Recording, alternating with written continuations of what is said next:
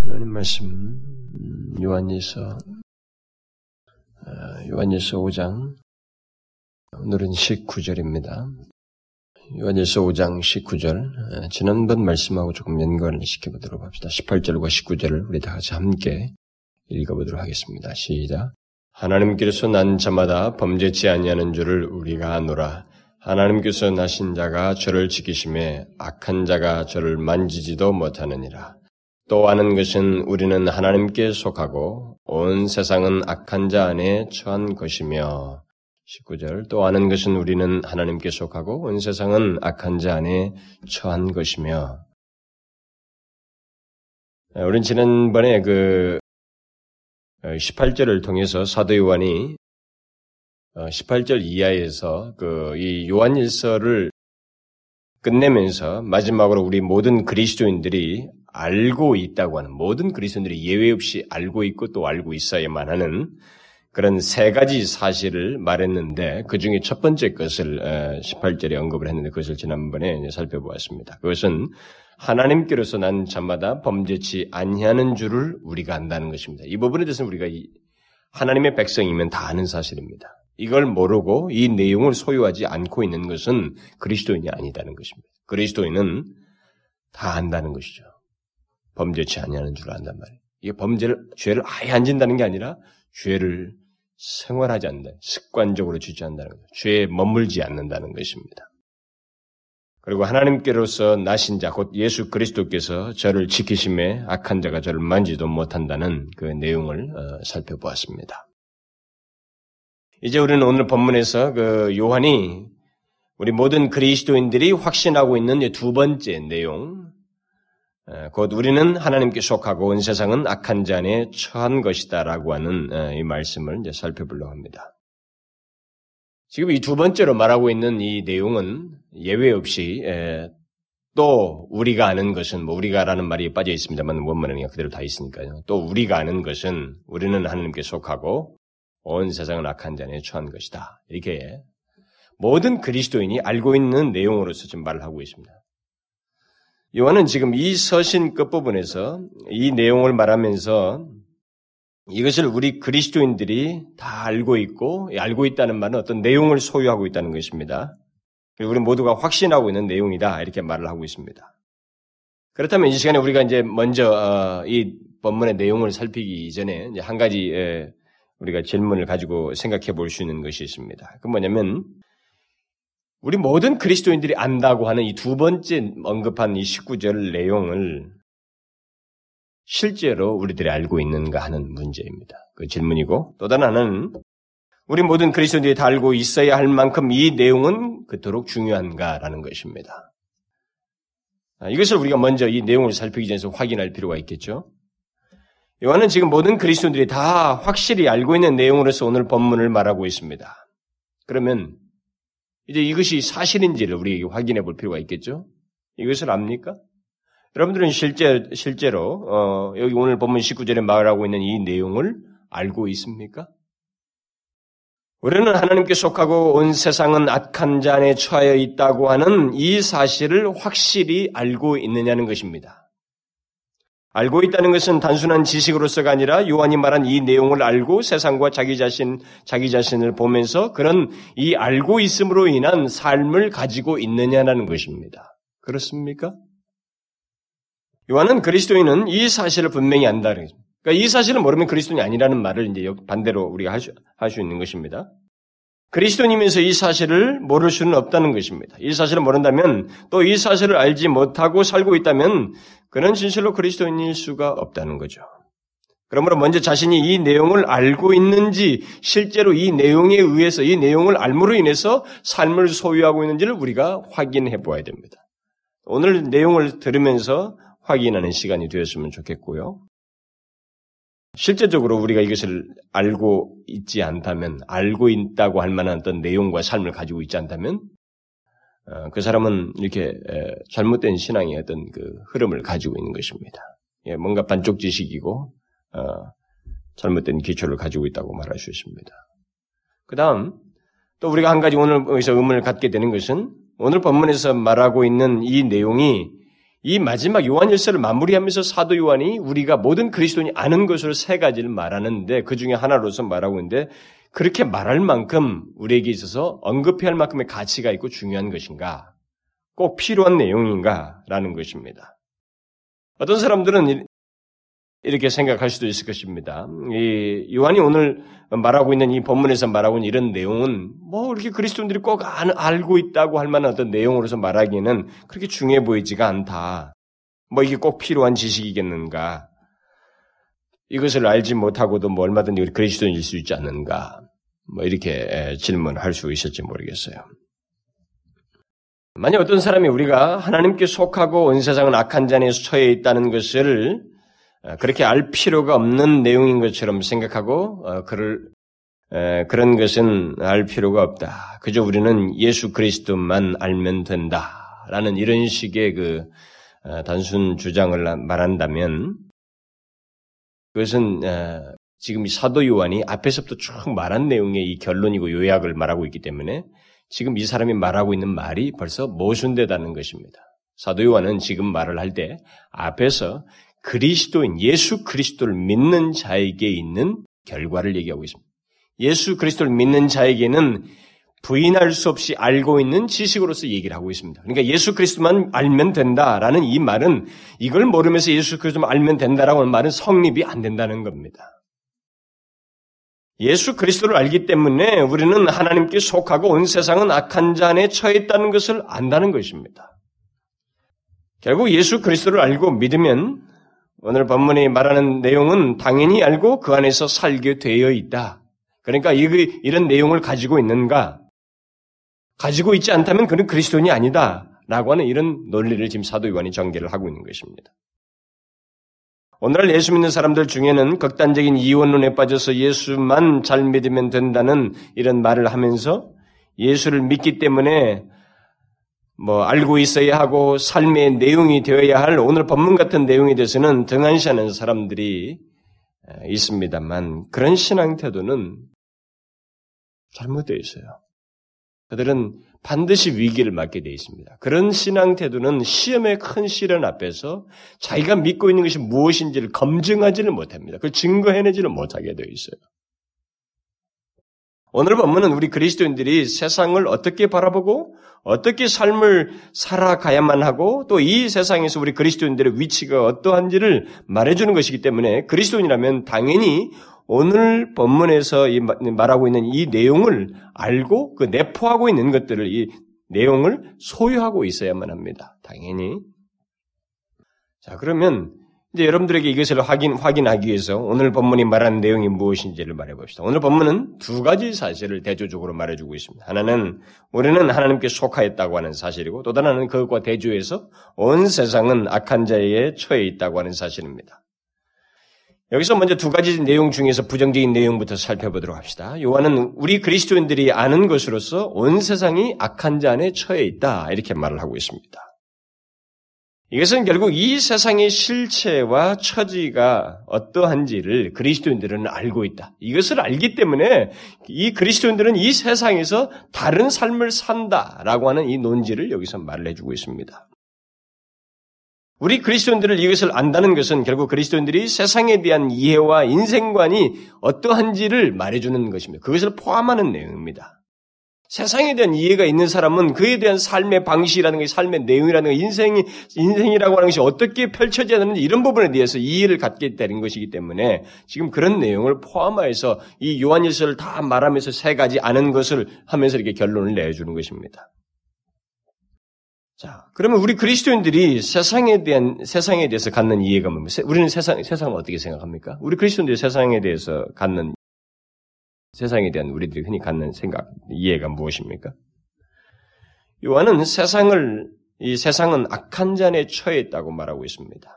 이미 우리는, 어, 이미 2장을 그, 말을 할 때 2장 15절 이하에서 다루면서 그리스도인에게 있어서 세상은 이 세상 사람들이 흔히 말하듯이 물리적인 환경이 아니라고 그랬습니다. 이 자연 환경이라는 게 물리적인 환경이 아니라 하나님이 없는 가치관과 삶의 방식을 사도 요한은 주로 이 세상이라고 말하고 있단 말이에요. 세상. 이 세상을 지배하고 이 세상에 통용되고 있는 하나님 없는 가치관과 삶의 방식 이런 것을 바로 세상이라고 지금 말하고 있는 것입니다. 하나님을 생각하지 않고 살아가는 삶의 방식과 사고방식, 그리고 그런 사고방식과 가치관을 가지고 살아가는 모든 사람들을 총망라해서 세상이라고 말할 수 있는 것입니다. 그리스도인들은 세상의 그런 실체를 알고 세상을 대한다는 것입니다. 사람을 대한다는 것이죠. 결국 그리스도인들이 세상의 실체를 알게 되었을 때 그에 뒤따르는 것이 뭐겠어요? 다른 삶입니다. 이 세상에, 이 세상에서의 그리스도인만의 구별된 독특한 삶이 존재한다는 것을 시사해 주는 것입니다. 이 세상을 바르게 이야기될 때 우리에게는 삶에 대한 모든 이해들, 그 삶의 방식에서 어떤 분명한 차이를 갖고 달라지게 되어 있다는 것입니다. 바로 이런 내용 때문에 요한이 이 서신 끝부분에서 그리스도인이 확신하는 이 내용으로서 이것을 앞에 있는 내용들과 다 사실상 연관지어서 말을 하고 있는 것입니다. 이게 뚝 떨어진 다른 세 가지, 우리가 안 오라고 말한 이 세 가지가 앞에 내용과 무관하게 언급되는 게 아닙니다. 다 앞에서 말한 세 가지 시금석을 말하면서 그리스도인들에게 있는 독특한 삶의 방식들 그리고 그들에게 있는 특징들 존재의 특징과 삶의 특징들 말했던 것과 연관짓고 있는 것입니다. 예수를 믿는다고 하면서 세상에 대한 바른 이해를 갖지 아니하고 세상의 풍조와 풍속을 따르고 세상을 사랑한다면 그것은 무엇인가 잘못되어 있는 거예요. 그것은 그 사람은 그리스도인일 수가 없는 것입니다. 그리스도인은 그럴 수가 없어요. 이미 요한의 2장에서 말한 것처럼 이 세상이나 세상에 있는 것을 사랑치 말라 누구든지 세상을 사랑하면 아버지의 사랑이 그 속에 있지 아니하니라고 그랬습니다. 그는 그리스도인일 수가 없다는 것입니다. 그리스도인이 더더욱 세상을 사랑할 수 없는 것은 요한이 오늘 본문에서 덧붙이고 덧붙여서 말하고 있는 대로 이 세상이 바로 그런 하나님 없는 사고방식과 가치관을 가지고 그것으로 지배되고 있는 이 세상의 흐름이지만 바로 그 세상이 악한 자 안에 처해 있기 때문이다. 라고 지금 말을 해주고 있습니다. 악한 자, 곧 이 마귀는 이 세상의 임금으로 불리고 있습니다. 또 공중권세 잡은 자요, 이 세상신이라고 성경은 명하고 있습니다. 그는 이, 이 세상을 주관하는 자입니다. 이 세상을 생각할 때 우리가 항상 함께 생각해야 할 것은 이 세상의 임금인 마귀입니다. 이 세상을 별도로 어떤 물리적인 것들, 사람들의 그냥 단순한 그 생활 습관, 저들의 그냥 단순 행동, 이 세상에서 지금 보편적으로 지배되고 있는 그들의 삶의 방식, 이것만 생각하면 안 되는 것입니다. 이 세상을 생각하게 될 때는 반드시 이 세상의 임금인 마귀와 함께 곁들여서 생각을 해야 됩니다. 그리스도인들은 이 세상의 실체와 함께 이 세상 신인 사단을 그래서 안다는 것입니다. 이것을 알기 때문에 그리스도인은 다르다. 네, 이것을 얘기를 하는 것입니다. 이것을 알면 굉장히 다르죠. 영적인 실체를, 이 사단의 실체를 알게 되면 굉장히 다릅니다. 그래서 예배소서가 이 3등분이 되는 겁니다. 앞등, 앞에는 교회를 말하면서 그리스도인의 명확한 구원의 기초, 하나님께서 주신 구원에 그 다음에 그것에 대한 삶 그리고 마지막에서는 구원받은 자가 삶을 삶에도 불구하고 외부로부터 있게 되는 공격 사단의 괴계에 대해서 얘기를 하는 것입니다. 그러니까 이 두 가지만 알아서는 안 된다는 거죠. 이 사단의 실체를 알아야 된다는 겁니다. 내가 하나님의 구원을 받아서 하나님 앞에 그 말씀을 따라 성실하게 살려고 함에도 불구하고 하나님의 은혜에 대해서 감동돼서 살려고 하는데도 불구하고 이그 감동을 뒤섞이게 하고 오해케 하고 여러 가지 재반적인 공격이 사단에 의해서 있게 된다는 겁니다. 그래서 어, 예배소서는 이 3등분을 해서 말을 해주고 있어요. 그러니까 결국은 사단을 알게 되면 마귀의 계계를 알게 되면 그리고 전신 그러고 해서 전신갑주를 잊게 되면 그 공교로부터 우리를 보존할 수 있다라는 것을 마지막에 결론은 요한 예배소서 결론적으로 말을 하는 것입니다. 결국 우리는 이것을 알므로써 다른 존재, 그리스도인의 그 독특한 위치를 갖게 된다는 거예요. 그리고 삶을 갖게 된다는 것입니다. 우리가 알다시피 사단은 마귀는 최초의 사람 아담 아담이 그 가장 완벽한 조건에 있었던 그 에단에 있을 때부터 그곳에 들어와서 그를 유혹한 사람, 유혹한 존재입니다. 우리는 인간의 타락과 이 세상의 그 범람하는 죄악을 생각하게 될 때 이 약한 자 마귀를 생각하지 않을 수가 없습니다. 그리고 우리 그리스도인들은 그 배후에 있는 사단을 안다는 것입니다.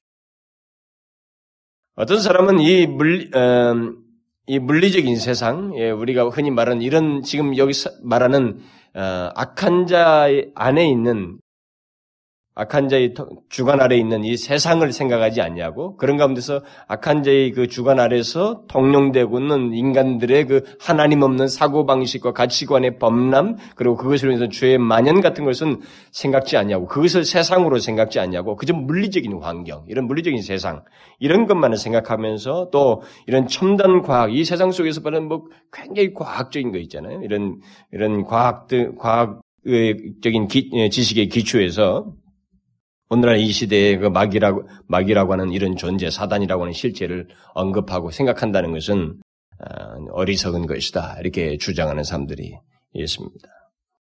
심지어 어떤 그리스도인들도 어, 이것에 대해서 그렇게 믿질 않아요. 그래서 우리나라는 좀 낫습니다. 좀 낫, 나, 나아요. 다른 그 서구 교회에서는 뭐 어떤 한 부류 같은 데는 이런 거 이미 이름 빼버린 지 오래됐습니다. 실체를 인정을 안 하려고 하는 거죠. 어, 근데 우리 한국 교회에서도 그 장면을 볼 수가 있어요. 교회 안에 어떤 사람들을 보게 되면 가능한 한 이런 뭐 마귀 무슨 뭐 그에 의한 무슨 영적인 이런 싸움들 뭐 이런 것을 가능한 한 언급을 안 하려고 합니다. 언급을 하려고 하지 않냐고 뭐 신앙적인 대화를 나눌 때도 그렇고 기도의 내용 속에도 보면 그런 것들을 언급을 안 해요. 주님께서 주님이 가진 기도 속에서 그 다만 악에서 구하옵소서라고 기도를 가르쳐 주셨지만은 그런 내용에 대해서는 그런 내용에 대해서 그 대화 속에서 언급을 안 하려고 합니다. 그 악에서 구하옵, 구하옵소서의 그 악은 악한 자와 밀접하게 관련된 내용, 내용입니다. 그런데도 그것을 언급을 안 하려고 그래요. 어쨌든 이 세상의 물리적인 환경과 이 과학의 발전을 생각하면서 이 세상 신인 악한 자를 믿지 않거나 그의 존재를 믿지 않는 자는 이미 악한 자의 괴계에 넘어진 것입니다. 여러분 예배서 6장에 나오는 마귀의 괴계라고 하는 그것은 바로 이런 모든 괴계 속에는 이런 것들을 다 포함하는 거예요. 자기의 실체를 감추고 교묘하게 죄를 지어서 죄로 인한 멸망에 빠져들고 하는 그런 계략을 끝없이 펼치는 마귀의 괴계에 빠져들어간 셈입니다. 요한은 우리 그리스도인들은 그런 그 마귀의 이런 괴계와 그 실체를 그냥 대충 생각지 않냐고 안다는 것입니다. 그가 판치고 있는, 그가 역사하고 있는 이 세상을 알고 그의 존재를 안다는 것입니다. 그래서 이 세상이 악한 자 안에 처해 있다는 것을 우리는 안다. 이렇게 말하고 있습니다. 최근에 그 미국에서 그 어, 이렇게 어, 일종의 한 종교로 발달하면서 많은 사람들이 거기에 지금 가세하고 있는 그 한그 그 종교로서 이렇게 발전하고 있는 것이 뭐냐면 사이언톨로지라고 게 있습니다. 그게 뭐냐면 과학이 곧 신이다라는 거예요. 하여튼 미국은 자기들이 그 결국은 과학이라는 것을 과학이라고 하는 것과 이 대립시키면서도 과학을 결국 종교적인 것으로 또 이렇게 활용을 하는 거죠. 그러니까 스스로 모순에 빠지는 것입니다. 결국 과학이 신이다라고 이제 종교적인 그런 어, 태도를 사람들에게 불러일으키려고 합니다. 그래서 그 헐리우드 영화를 통해서 일종의 자기들의 그 신념을 영화에 반영해서 이렇게 실제로 영화를 만들어서 세계에 지금 보급을 하고 있는데 여러분들 중에는 그 사람들이 만든 영화를 이미 몇 편씩은 본 사람이 있을지도 몰라요. 제가 그 신문을 보니까 존 트라볼타라고 하는 배우가 그 사이언톨로지의 연예계 회장으로 있다고 그러고요. 그 브루스 윌리스 그 아내 이전에 아내 모르겠으나 이름이 생각나. 이전에 그 아내 뭐 톰 크루즈 뭐 이런 사람들이 다 여기 멤버의 사이언톨로지 추종자들, 신봉자들이라고 하는 것을 본 적이 있습니다. 그들은 영화 속에서 그것을 주장하는 거예요. 과학이 신이다는 것입니다. 그래서 미래 해결은 과학이 한다는 것입니다. 과학의 발전은 결국 미래를 해결할 것이다라는 것입니다. 과학이 발달하면 인간이 더 장수할 수도 있고 심지어 인간의 필요를 다 채워줄 수 있는 것처럼 그들은 과학의 힘을 믿습니다. 이미 크리스천 사이언스에서도 이제 그럴 만한 조금의 어떤 내용이 들어가 있었습니다만 물론 그들이 뭐 과학이라는 단어를 그 크리스천 사이언스가 쓰는 건 아닌데 약간의 어떤 그런 핵이 그쪽에 있었는데 이 사람들은 노골적으로 지금 그걸 믿습니다. 그래서 과학이 신이라고 믿습니다. 그래서 결국 그렇게 믿다 보니까 이들은 하나님은 물론이고 이런 사단의 실제에, 실제에 대해서 믿지를 않습니다. 그러나 그들의 그런 생각은 다른 게 아닙니다. 그 사람뿐만 아니라 사이언톨로지에 들어가 있지 않았어도 오늘날의 많은 사람들은 과학도들이든 이 우리나라의 그 그나마 무엇인가 이 세상의 첨단을 향해서 가고 무엇인가 지적인 것을 추구하는 사람들 속에는 학문적인 신뢰를 하든 과학을 신뢰하든 무엇인가 이런 지성적인 첨단을 가는 진보하는 것 이런 거에 더 가치를 두고 거기에 어떤 신봉을 하고 그런 걸 신봉하다 보니까 뭐 하나님 무슨 뭐 마귀 이런 건 있을 수 없다. 이렇게 단독적으로 말하는 사람들이 많이 있습니다. 그러나 그런 생각들은 다른 게 아닙니다. 그들은 세상을 아주 한쪽으로만 보고 있는 것입니다. 이 세상을 그저 물리적인 것으로만 보고 있기 때문에 그 결론에 도달하는 거예요. 똑똑한 것 같지만 세상에 대한 보는 시각이 한 눈밖에 눈이 열려져 있지 않기 때문에 세상을 보는 새로운 눈, 이 성경을 통해서 성령께서 알게 하시는 이런 우리 요한 여기서 요한일서에서 말하는 것 같은 이런 내용으로 세상을 보지 못하고 있기 때문에 그런 결론에 도달한 거예요. 결국 자기도 단편적인 것입니다. 한 가지밖에 못 보고 있는 거예요. 그냥 물리적인 세계로밖에 못 보는 것입니다. 그러나 한번 잘 보십시오. 이 세상에 넘쳐나는 죄를 과학이 어떻게 설명할 수 있겠어요? 아무리 과학을 신부하고 무슨 진보할 것에 대해서 추구를 하고 아무리 사회 계획을 하고 뭔가 이론을 만들고 탁월한 지, 지성을 추구한다 할지라도 그것이 지금까지 수천 년의 세월이 지나면서 이 세상에 넘쳐나는 죄를 해결해 본 적이 있습니까? 과학이 그 죄를 지금 해결합니까? 도대체 과학이 신이라고 하면서 뭘 계속 추구하는지 모르지만 그건 아주 지엽적인 생각들입니다. 그 물리적인 환경밖에 생각 못하는 거예요. 이 세상에 넘쳐나는 죄에 대해서 어떻게 설명하겠어요? 사람을 죽이는 인간의 사악한 충동을 인간의 과학이 어떻게 막을 수 있겠습니까? 아무리 과학을 발전시킨들 인간의 마음속에서 솟아나는 사람을 속이고 빼앗고 교묘하게 자기 유익만을 추구하면서 인간을 짓밟고 죽이려고 하는 그렇게 해서라도 내 것을 쟁취하는 이 세상 인간의 본성 속에 있는 그 죄를 어떻게 통솔하겠단 말이에요. 통솔을 못하는 것입니다. 과학은 그런 것에서 답을 줄 수가 없어요. 아무리 과학이 발달한다고 한들 인간의 질병도 질병이 이 질병에 대해서 해결을 설명을 못하는 겁니다. 좋아요. 지금부터 있는 질병부터 고쳐보겠다고 그것을 과학이 정복해보겠다고 뭐 의학으로 정복해도 아무리 해보겠지만 어떻게 생겼습니까 질병이? 왜 이 세상에 이렇게 기토록 질병이 있습니까? 앞서간 수천 수억의 사람들이 왜 이렇게 질병을 다 죽었습니까? 그걸 어떻게 설명하겠다는 겁니까? 왜 인간이 고통합니까? 천사같이 태어나고 완벽한 조건에서 나름대로 괜찮아 보이는 조건을 가지고 태어난 아이가 태어나면서부터 인큐베이터에 들어가고 자기 몸 하나를 갖다 그러다가 모든 신체 기능이 엉망이 돼버리고 그리고 태어나서 제대로 성장했다 할지라도 인간은 이 세상에서 왜 이렇게 고통합니까? 고통을 안 느끼는 인간이 있어요? 이 고통의 원인이 무엇입니까? 이런 원인과 출처에 대해서 과학이 해결할 수 있습니까? 몸의 고통은 그렇다 할지라도 마음의 고통과 죽음에 이르게 하는 이 정신적인 질병을 어떻게 해결할 수 있어요? 이 마음의 고통을 어떻게 과학이 해결할 수 있습니까? 아무것도 아니에요, 여러분. 그런 주장과 그런 뭐 뭐가 번쩍이고 제대로 뭔가 이 새롭고 말이죠 센세이션을하는 것 같지만 아무것도 아닙니다. 그 사이언톨로지라고 하는 이런 것들은 아무것도 아니에요. 도저히 설명할 수 없는 것입니다. 왜 그래요? 왜 정복을 못합니까? 과학이 그런 걸 왜 설명을 못합니까? 이 세상에 아무리 이 물리적인 세상만 보면서 추구하는 인간의 모든 수고가 이런 것들을 왜 설명을 못합니까? 그것은 세상이 어떤 존재인지를 알지 못하기 때문에 그리고 이 세상이 악한 자 안에 처해 있다고 하는 사실을 알지 못하기 때문에 그렇습니다. 이 세상이 악한 자 안에 처해 있기 때문에 도저히 그들은 아무리 과학을 발전시켜도 해결을 못합니다. 이 세상은 갈수록 평화롭고 모든 사람에게 살기 좋은 하나님의 무슨 아니 살기 좋은 어떤 그런 낙원으로 바뀔 수가 없습니다. 도저히 바뀔 수가 없어요. 그렇게 가면 갈수록 이 세상은 나아지는 세상이 될 것이다. 모든 사람이 편안하게 살 수 있는 그런 세상이 도래할 것이다. 그건 거짓말입니다. 그런 세상은 오지 않습니다. 왜요? 이 세상은 악한 자 안에 처해 있기 때문에 그렇습니다. 이 세상이 갈수록 더 사납고 더 인심이 박하고 자기밖에 모르는 세상으로 바뀌어가는 것은 다른 이유가 아닙니다. 다 그 이유가 있어요. 그것은 이 세상신이 마귀이기 때문이고 이 세상이 악한 자 안에 처했기 때문에 그렇습니다. 답이 정해져 있어요. 이 세상에 대한 답은. 그래서 바울이 그가 마지막으로 쓴 서신 디모데후서에서 이 세상의 장례를 그렇게 묘사했잖아요. 네가 이것을 날라.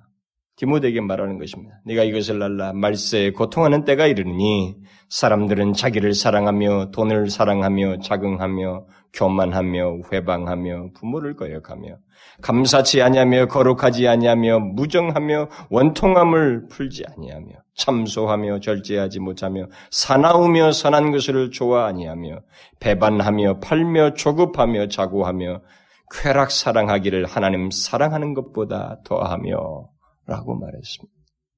얼마나 정확한 묘사입니까? 1세기에 기록된 이 말이 얼마나 정확하게 이 시대에 더 두드러지게 나타나고 있습니까?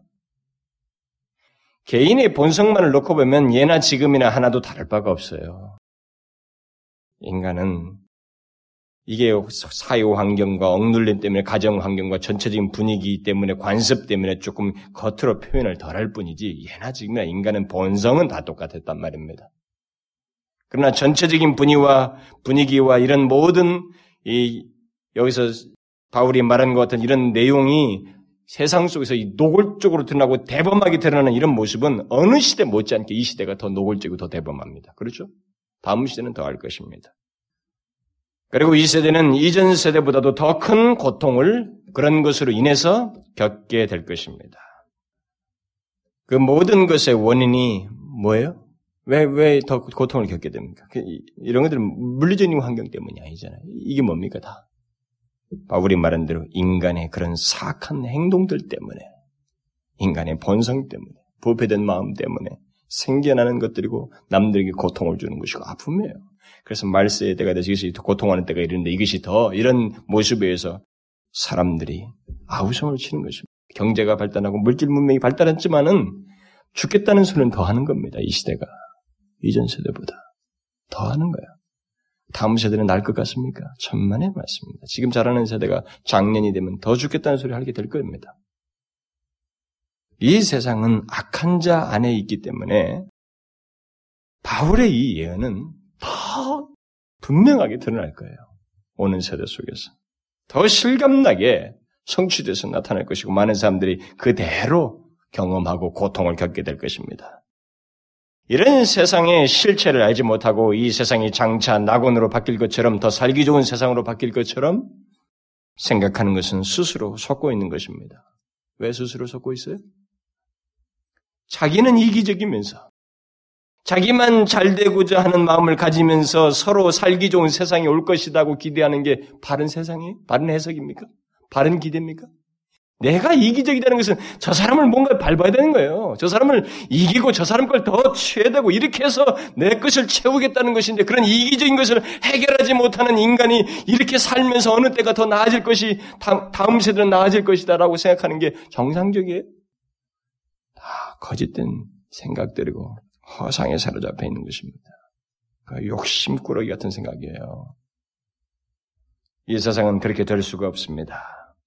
인간의 이기적인 본성 때문에 그렇게 될 수가 없어요. 아무리 교양 있고 지성적인 모습을 가지고 있어도 인간은 근본적으로 이기적이기 때문에 그런 이기에 의해서 인간은 죄를 지으면서 살기 때문에 그리고 그런 인간들의 가치관과 삶의 방식이 크게 통용되고 있기 때문에 이 세상 속에 이 세상은 더 나아지기보다는 오히려 더 주님이 말씀하신 대로 더 사악한 대로 나아갈 겁니다. 그리고 더더욱 놀라운 것은, 중요한 것은, 바로 그런 것을 조장하고 주관하는 그 악한 자의 손에 이 세상이 있기 때문에, 이 세상 안에 그런 가치관을 가지고 살아가는 수많은 사람들이 바로 그의 손 안에 있기 때문에, 그의 주관 아래 있기 때문에 더 나아질 수가 없어요. 이것이 우리 그리스도인들이 알고 있는 세상에 대한 이해입니다. 이 세상은 이것을 알지 못하기 때문에 이 세상에서 벗어나고자 하는 생각도 하지 못하고 오히려 이 세상에 취해서 사는 겁니다. 이 세상의 삶의 습관과 방식이 오히려 변하게 느껴지고 그냥 거기서 알아서 다 취하게 사는 거예요. 그게 더 좋은 겁니다. 그 사람들에게는. 모르기 때문에. 이 세상의 실체가 뭔지를 모르기 때문에 그냥 좋은 거예요. 그, 렇게 하면서 매진하면서 뭔가 성취하기도 막 세상의 추세와 풍속을 따라서 추구를 하다가 인생을 끝내버리는 것입니다.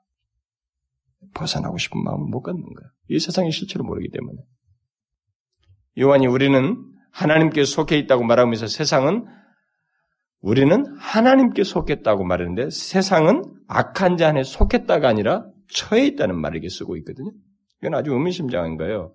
이미 3장에서 이 사람은 이미 마귀에게 속해 있다는 이런 표현을 이미 썼습니다. 속해 있다는 말을 썼는데 여기서는 처해 있다는 말을 쓰고 있습니다. 이 말을 문자적으로 번역하면 온 세상이 악한 자 안에 누워 있다라는 것입니다.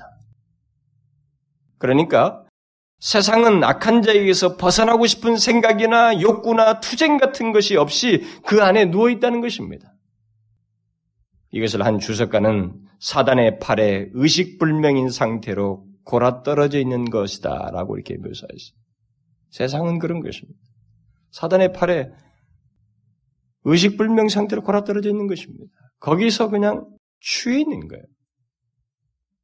그러니 뭐 여기서 벗어나고 싶은 분, 세상에 대해서 뭐 벗어나고 싶으면 뭐가 나오겠어요?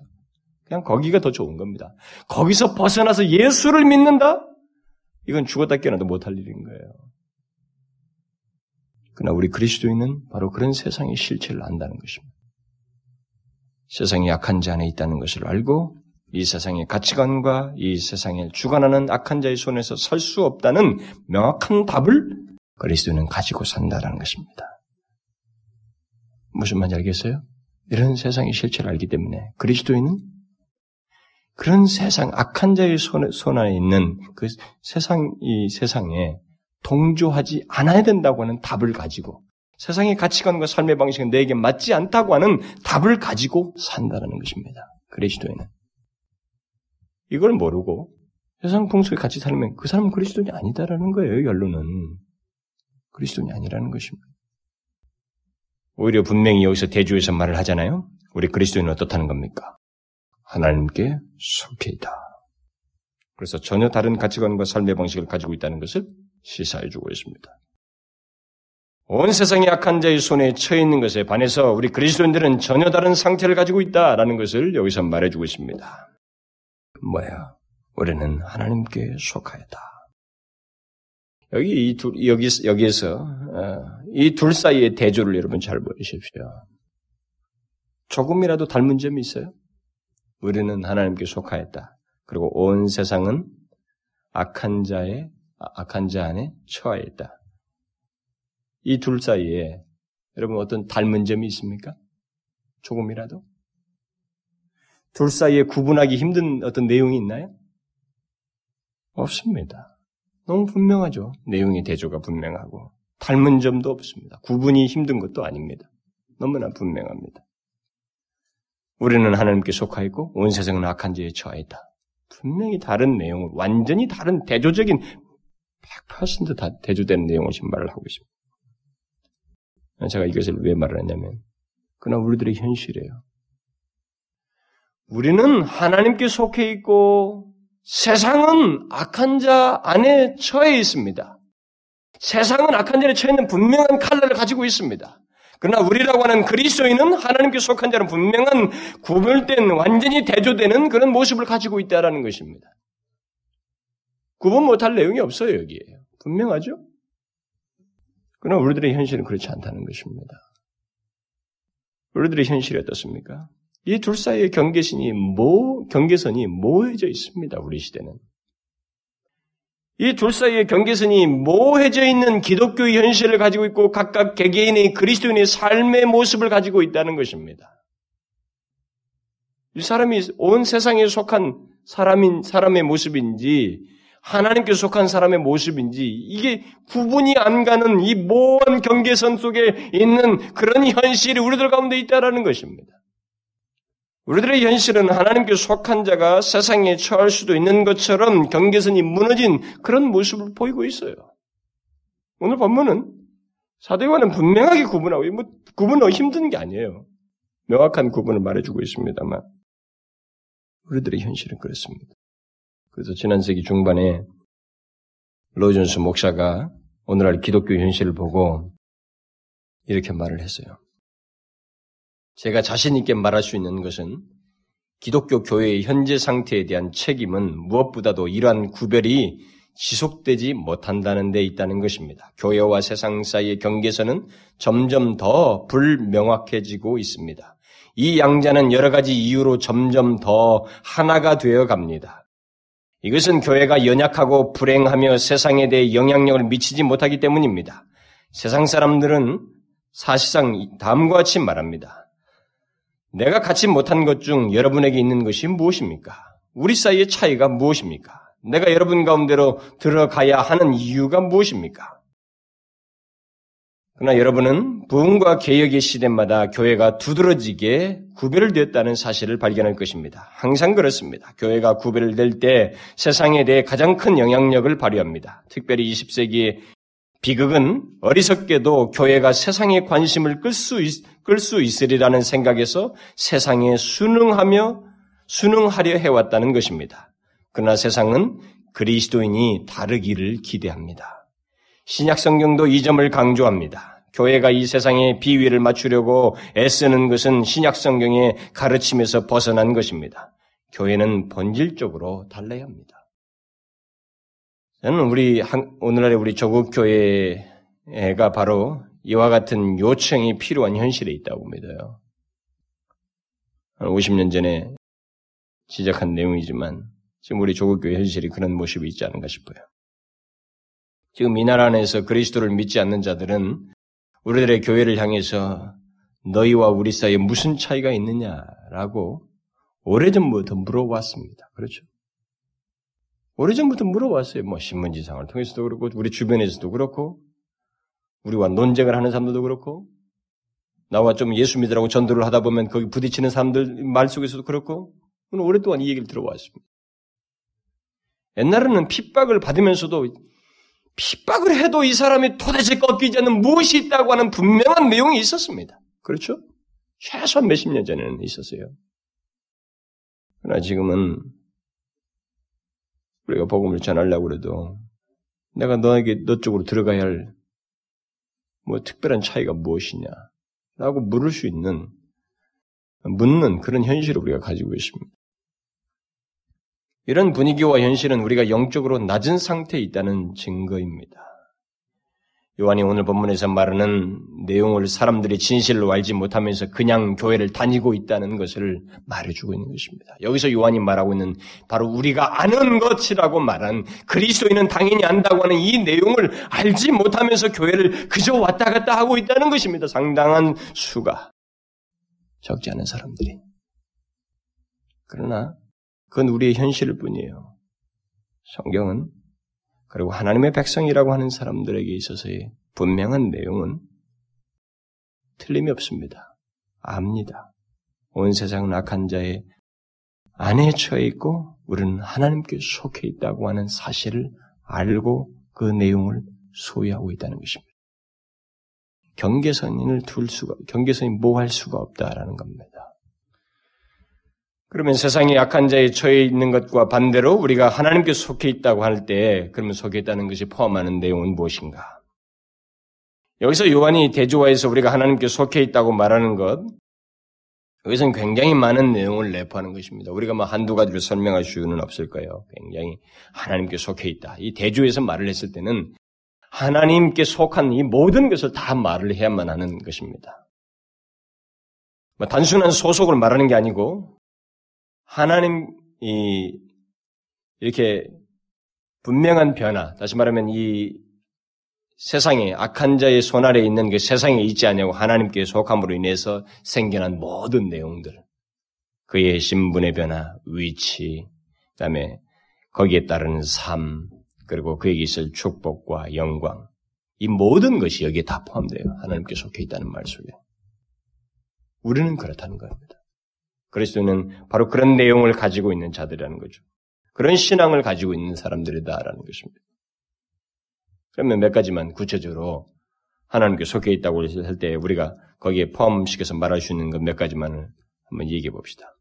하나님께 속해 있다는 것은 무엇보다도 먼저 우리가 무슨 부정적인 음, 음, 차원에서만 얘기 먼저 하자면은 더 이상 우리는 마귀에게 속하지 않았다는 것을 내포합니다. 이미 18절에서 말한 대로 악한 자가 우리를 만지지도 못한다는 사실을 내포하는 것입니다. 우리가 하나님께 속하였다고 할때 우리는 더 이상 마귀에게 속하지 않았습니다. 동시에 그 말은 세상에도 속하지 않았다는 것입니다. 우리는 더 이상 거기에 속하 있지 않아요. 그것을 내포합니다. 절대로 마귀는 우리를 다시 속박하지 못합니다. 우리가 하나님께 속해 있다는 이 말 속에는 그것을 분명하게 포함하고 있습니다. 마귀는 우리를 건드리지도 못합니다. 다시 말하면 우리를 그의 속박 아래 두지 못한다는 것입니다. 우리는 이미 흑암의 권세에서 건져내어서 하나님의 아들의 나라로 옮기워진 자들입니다. 그래서 베드로가 말한 대로 하나님은 하나님은 우리를 어두운 데서 불러내어 그의 기이한 빛에 들어가게 하셨습니다. 이것을 아나요? 이것을 알고 있습니까? 이것을 알고 사십니까? 우리는 알고 있다는 것입니다. 그리스도인은 안다라고 말하고 있습니다.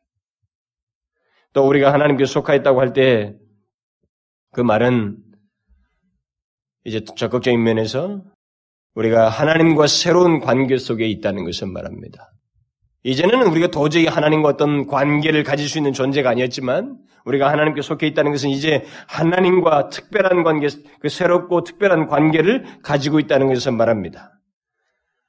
그러니까 우리는 악한 자와 상관이 없고 그 대신 하나님, 영원하신 하나님과 관계를 가지고 있다는 것입니다. 그래서 그의 생명을 소유하고 그와 교제하고 그의 성품을 알고 그의 성품을 소유하고 나타내며 그와 함께 삶을 살아간다고 하는 내용을 포함하는 것입니다. 하나님께 속했다는 것은 이제 우리가 모든 것을 하나님과 함께 한다라는 굉장히 적극적인 내용들을 담고 있습니다. 마치 한 가족처럼 지워버릴 수 없는 관계, 아버지가 있는 곳에 그 자식도 함께 있을 수 있는 것처럼 또 있어야만 하는 것처럼 뗄 수 없는 관계를 가지고 영원히 함께 하는 것을 포함하는 것입니다. 여러분, 우리가 그렇게 하나님과 관계를 가지고 있다는 것, 이 세상에 속한 자들의 악한 자의 팔에 골아떨어져 있는 것과는 전혀 다르게 영존하신 하나님과 관계를 가지고 현재를 살며 영원히 그와 함께 살 수 있다는 것, 이것을 알고 있습니까? 요한은 지금 말합니다. 우리는 그것을 안다. 하나님께 속하여서 이것을 안다. 이것을 알기 때문에 우리의 존재도 다르고 거기에 따라서 삶도 다르다. 이런 것을 앞에서 말한 것들을 상기시켜주고 있는 것입니다. 하나님께 속했다는 말은 바로 그런 관계와 위치를 가지고 있다는 것이요. 그것에 따른 분명히 다르고도 구별된 어떤 삶을 가지고 있다는 것을 시사합니다. 결국 하나님께 속한 사람은 하나님께서 기뻐하시는 것을 같이 한다는 것이죠. 하나님이 원하신, 원하시는 것에 에, 그도 관심을 갖고 하나님께서 원하시는 것이 그의 삶을 지배하는 하나의 틀이 된다는 거죠. 기초가 된다는 것입니다. 그래서 그리스도인들은 하나님께 속한 자로서 이 세상을 살때 전혀 다른 가치관을 가지고 산다는 것입니다. 그리스도인의 가치관을 지배하는 게 뭡니까? 하나님이 원하시는 거예요. 그렇죠? 그런데 그 하나님 원하시는 것이 이 세상에서는 도저히 소유할 수 없는 마치 천대 만대를 바라볼 수 있는 이 특별한 것입니다. 이 인간의 보편적인 하나님을 알기 이전에 갖는 이 보편적인 눈과 지식의 눈을 가지고는 도저히 볼 수 없는 새로운 지식입니다. 그렇죠? 완전히 새로운 지식이에요. 우리의 가치관은 하나님께서 자신의 뜻을 나타내신 그의 말씀에 기초해 있습니다. 그것으로 형성되어 있어요. 그리스도인들이 하나님의 말씀에 귀를 기울이는 것은 하나님의 모든 말씀이 곧 그의 마음과 뜻을 나타내는 것이기 때문에 하나님, 하나님의 백성들은 그의 말씀을 듣고 그것을 통해서 삶을 살고 가치를 형성한다는 거죠. 그래서 주님께서 말씀하셨잖아요. 하나님께 속한 자는 하나님의 말씀을 듣나니. 그러니까 하나님께 속한 자는 그의 말씀을 듣고 자기 가치관을 형성한다는 거죠. 삶의 지침으로 삼는다는 것입니다. 그리고 그의 반대로 너희가 듣지 아니함은 하나님께 속하지 아니하였습니다라고 주님은 덧붙입니다. 그러니까 하나님께 속한 자만 하나님의 말씀을 듣고 지킬 수 있는 것입니다. 그래서 그 하나님의 말씀이 그의 삶을 지배하고 가치관을 형성하고 그래서 이 세상에서 볼 수 없는 눈을 가지고 삶을 살아간다는 것입니다. 하나님의 말씀을 듣되 하나님과 뗄 수 없는 관계, 존중하는 관계, 인격적인 관계를 가지고 있기에 하나님의 말씀을 듣되 능동적으로 듣고 그 말씀을 기꺼이 따라서 지킨다는 것입니다. 그래서 하나님의 백성들에게는 하나님의 말씀을 듣지 않는 것이 듣, 듣고 지키지 않는 것이 오히려 어색하다는 거예요. 그렇습니까? 하나님께 속했다는 말씀에는 그런 것을 포함하는 것입니다. 그리스도인은 하나님의 말씀의 진리를 알고 기꺼이 그의 말씀을 듣고 지킴으로써 하나님을 기쁘시게 하고 있는 사람입니다. 하나님의 말씀은 하나님께서 기뻐하시는 것이 무엇인지 원하시는 것이 무엇인지를 나타낸 것이기 때문에 하나님의 백성들, 하나님께 속한 자는 그의 말씀을 들을 수밖에 없어요. 들으려고 하는 것입니다. 그러므로 하나님의 말씀을 듣지 않고 행하지 않는 것은 다른 이유가 없는 겁니다. 뭐 의지가 약해서 뭐가 어떻고 어떻고 그래요. 일시적으로 그럴 수 있습니다. 그러나 그것이 지키지 않는 것이 그의 삶의 보편적인 모습이라면 다른 이유가 없습니다. 주님의 말씀대로 그가 하나님께 속하지 않았기 때문이에요. 넌 크리스천이기 때문에 그렇습니다. 나는 예수를 믿음에도 불구하고 하나님의 말씀을 죽어도 지킬 수가 안 됩니다. 다른 이유가 어디 없어요. 결국은 그리스도인들에게 하나님께 속한 자에게는 바로 그런 삶을 통해서 하나님의 말씀을 듣고 지키는, 기꺼이 지키는 것을 통해서 열매가 맺는 것입니다. 결과들이 드러나는 거예요. 하나님께 속한 자에게는 열매가 있어요. 아, 그저 교회 다니는 게 아닙니다. 열매가 있다고. 주님과의 관계 속에서 주님의 성품에 대한 드러남이 있고, 행실로서 주의 말씀을 지킴으로 드러나는 행실로서의 그런 열매들도 있고 그 삶에서 구별됨이 있다는 것입니다. 세상에 속한 자와 다르다는 것입니다. 다르다는 거예요. 더 나아가서 우리가 하나님께 속하였다고 하는 것은 우리가 비록 이 세상에 살지만 어느 곳에서 눈을 감든 우리는 하나님의 영원한 품 안에 있게 된다는 것을 포함합니다.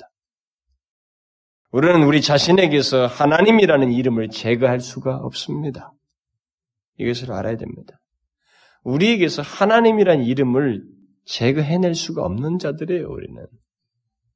예수 그리스도를 진실로 믿는 사람들은. 그래서 하나님께 속하였다고 하는 사람에게는 바로 그러는 내용을 포함하는 것입니다. 우리는 이 세상에서뿐만 아니라 영원토록 자 보십시다.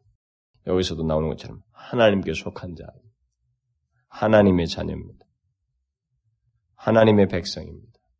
하나님의 사람이에요. 하나님의 후사입니다. 우리 모든 것에서 우리는 우리의 존재에서 하나님의 이름을 제거할 수가 없습니다. 하나님과의 그 뗄 수 없는 관계로부터 우리를 분리시킬 수가 없습니다. 하나님께 속했다는 것은 그것을 포함하는 겁니다. 제거해낼 수가 없어요. 하나님의 이름을 우리에게서 제거해낼 수가 없습니다. 영원토록 제거해낼 수가 없어요. 하나님께 속한 사람은 영원토록 하나님과의 이런 관계에서 제거낼 수가 없습니다. 분리해낼 수가 없어요. 내가 지금 말하는 것을 잘 보시면 사도 요한이 여기서 이 두 가지 대조가 얼마나 선명한지를 보셔야 됩니다. 제거해낼 수가 없어요. 하나님께 속한 자는 분명히 다른 것입니다. 관계와 하나님의 축복들, 이런 모든 것들로부터 그리스도인들은 제외, 제외되지 아니 하나님의 이, 이 하나님 이름을 항상 달고 있는 사람으로서 영원토록 그 관계 그리고 그 축복을 누리게 되어 있습니다. 하나님께 속했다는 것은 그것으로 포함합니다. 물론 이런 말을 하게 될 때는 우리가 한 가지를 더 생각해야 됩니다. 그것은 뭐겠어요? 우리에게 있어서 제거해낼 수 없고 분리시킬 수 없는 하나님의 이름이 하나님 그리고 그의 이름이 우리에게 연관되어 있다면, 붙어 있다면, 제거시킬 수 없는 것이라면, 우리에게는 그것이 우리에게 축복인과 동시에 뭐가 있어요? 책임이 있는 것. 그것도 동시에 알아야 됩니다. 하나님의 이름을 영원히 제거할 수 없는 하나님과의 관계, 은혜의 축복의 관계를 가지고 있다면 우리는 우리의 존재에서 제거시킬 수 없는 하나님의 이름을 가진 자로서의 어떤 모습, 책임이 있다는 것을 동시에 염두에 두어야 됩니다. 우리는 하나님께 속한 자로서 하나님의 이름이 항상 달려있는 자라는 것을 잊지 말아야 합니다. 우리는 이 세상에 사는 동안 그런 책임을 가지고 있는 것입니다. 사실 그것은 일종의 영광이죠. 그리고 일시적으로 이 세상에 사는 동안 제한적으로 우리가 부여받은 특별한 기회입니다. 이것은 부담스러운 내용이 될 수가 없습니다. 이것은 우리의 측권이에요. 우리는 완성될 하나님 나라에서 영원히 하나님과 교제할 것입니다. 우리는 영원히 하나님의 자녀요, 하나님의 후사로서 삶을 살게 될 겁니다. 그러나 우리는 그 영원한 세월에 비교해 볼 때 잠시라고 할 수 없는 정말로 한 점과도 같은 이 인생의 짧은 세월 동안에 우리는 내게 붙여진 하나님의 이름을 이 땅에서 나타낼 수 있는 특권과 기회를 부여받았다는 것을 잊지 말아야 됩니다. 하나님께 속했다는 것은 그런 것까지 포함하는 것입니다. 그래서 요한 일서가 지금 요한이 계속 말하는 것 중에 뭐냐면 특권도 특권이지만 삶을 많이 얘기하는 것입니다. 삶을 많이. 하나님의 백성으로서의 특징, 계명을 지키고 형제를 사랑하고 예수 그리스도를 온전히 믿는 교리적인 바른 이해를 가지고 주 그리스도를 믿는 이 내용을 얘기하는 것입니다. 우리는 영원히 하나님 그분의 이름을 달고 있는 자로서 그 관계 그리고 그, 그 때문에 생겨나는 축복 그 많은 것들 영생을 누리게 될 것입니다. 그러나 그것에 비해서 가장 너무도 짧은 이 한순간과 같은 인생 우리에게는 여기 그리스도인다운 모습, 하나님의 이름을 달고 있는 자다운 모습, 그 삶이 우리에게 있어야 된다는 겁니다. 그리스도인은 그게 반드시 있다는 거예요. 그런 맥락에서 지금 우리는 하나님께 속하고 이렇게 말하고 있는. 거기서 우리는 안다라는 것입니다. 그러나 세상은 온 세상은 그거 정반대다. 악한 자 안에 처해 있다. 거기서 골아떨어져 있다. 실체를 모르기 때문에 다른 것을 일체 생각을 못하고 있다.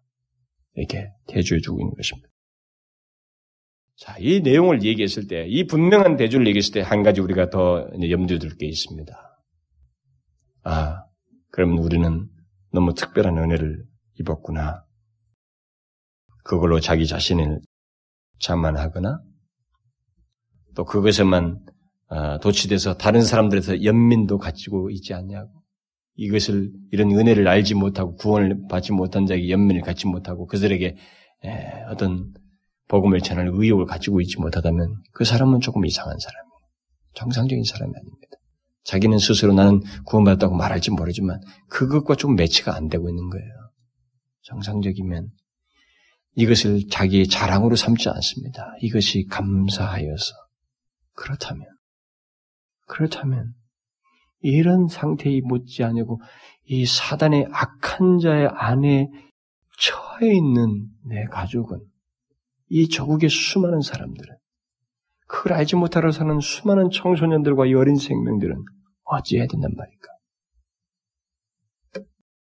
그 부담이 동시에 와야 돼요. 와야 됩니다. 이게 정상이에요. 이 내용과 함께 우리가 곁들여서 생각해야 될 내용입니다. 우리는 그들 위해서 기도하고 복음을 전하고 생명의 길이 있다는 것. 너가 처한 세상은 그게 전부가 아니라고 하는 것. 복음이 있다는 것. 살 길이 있다는 것. 예수 그리스도께서 주신 값없이 준 은혜가 있다고 하는 것을 전해야 됩니다. 단숨에 안 돼도 좋아요.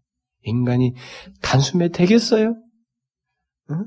악한 자의 팔에 쿨쿨 잠자는 것 같은 골아떨어진 그 존재가 그걸 편하게 생각이 되겠습니까?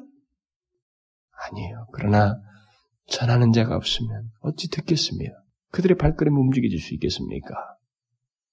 그 사람의 돌이킴에도 우리의 증거가 필요한 것입니다. 하나님 그것을 사용하시고 우리의 증거를 통해서 그의 마음이 안 되는 것 같으면서도 구원의 역사가 일어나는 거예요. 하나님께 속한 자, 그런 특징, 그 내용들을 알아야 될 뿐만 아니라, 이 세상의 실체를 알아야 될 뿐만 아니라, 그 세상의 실체 속에서 죽어가고 있는 수많은 영혼도 우리는 동시에 생각해야 돼요. 그들에게 복음을 전해야 돼요. 나 혼자 예수 믿고 마는 건 아닙니다. 그건 우리를 부르신 목적이 아니에요. 반드시 우리가 복음을 전해야 됩니다. 그래서 우리 집은 다 예수 믿는 가정입니다. 그 사람들은 그 자기 예수 믿지 않는 형제, 부모가 이 옆에 두고 있는 사람의 그 마음이 초급한 마음을 한 번도 모르는 사람일 가능성이 많거든요. 그 사람들은 좀 정신을 차려야 돼요. 그래서 이 거리에도 수없이 많은 영혼들이 죽어 있다는 것을 알고 그들에게 복음을 전하는 당연한 연민을 가지고 있어야 됩니다. 하나님께 속해 있다면. 여러분 아십니까? 이제 질문해 봅시다. 앞에서 그랬죠. 이것은 그리스도인은 안다고 그랬습니다. 이 내용을. 여러분 알고 있습니까? 우리가 하나님께 속해 있다고 하는 그 내용, 그것을 알고 소유하고 있습니까? 또, 이 세상의 실체에 대해서 알고 있습니까? 이게 단순하게 보이는 물리적인 환경이 아니라, 물질적인 세계가 아니라, 이 세상의 실체가 무엇이냐는 말이죠. 도저히 사랑할 수 없는 세상의 실체를 알고 있냔 말이에요.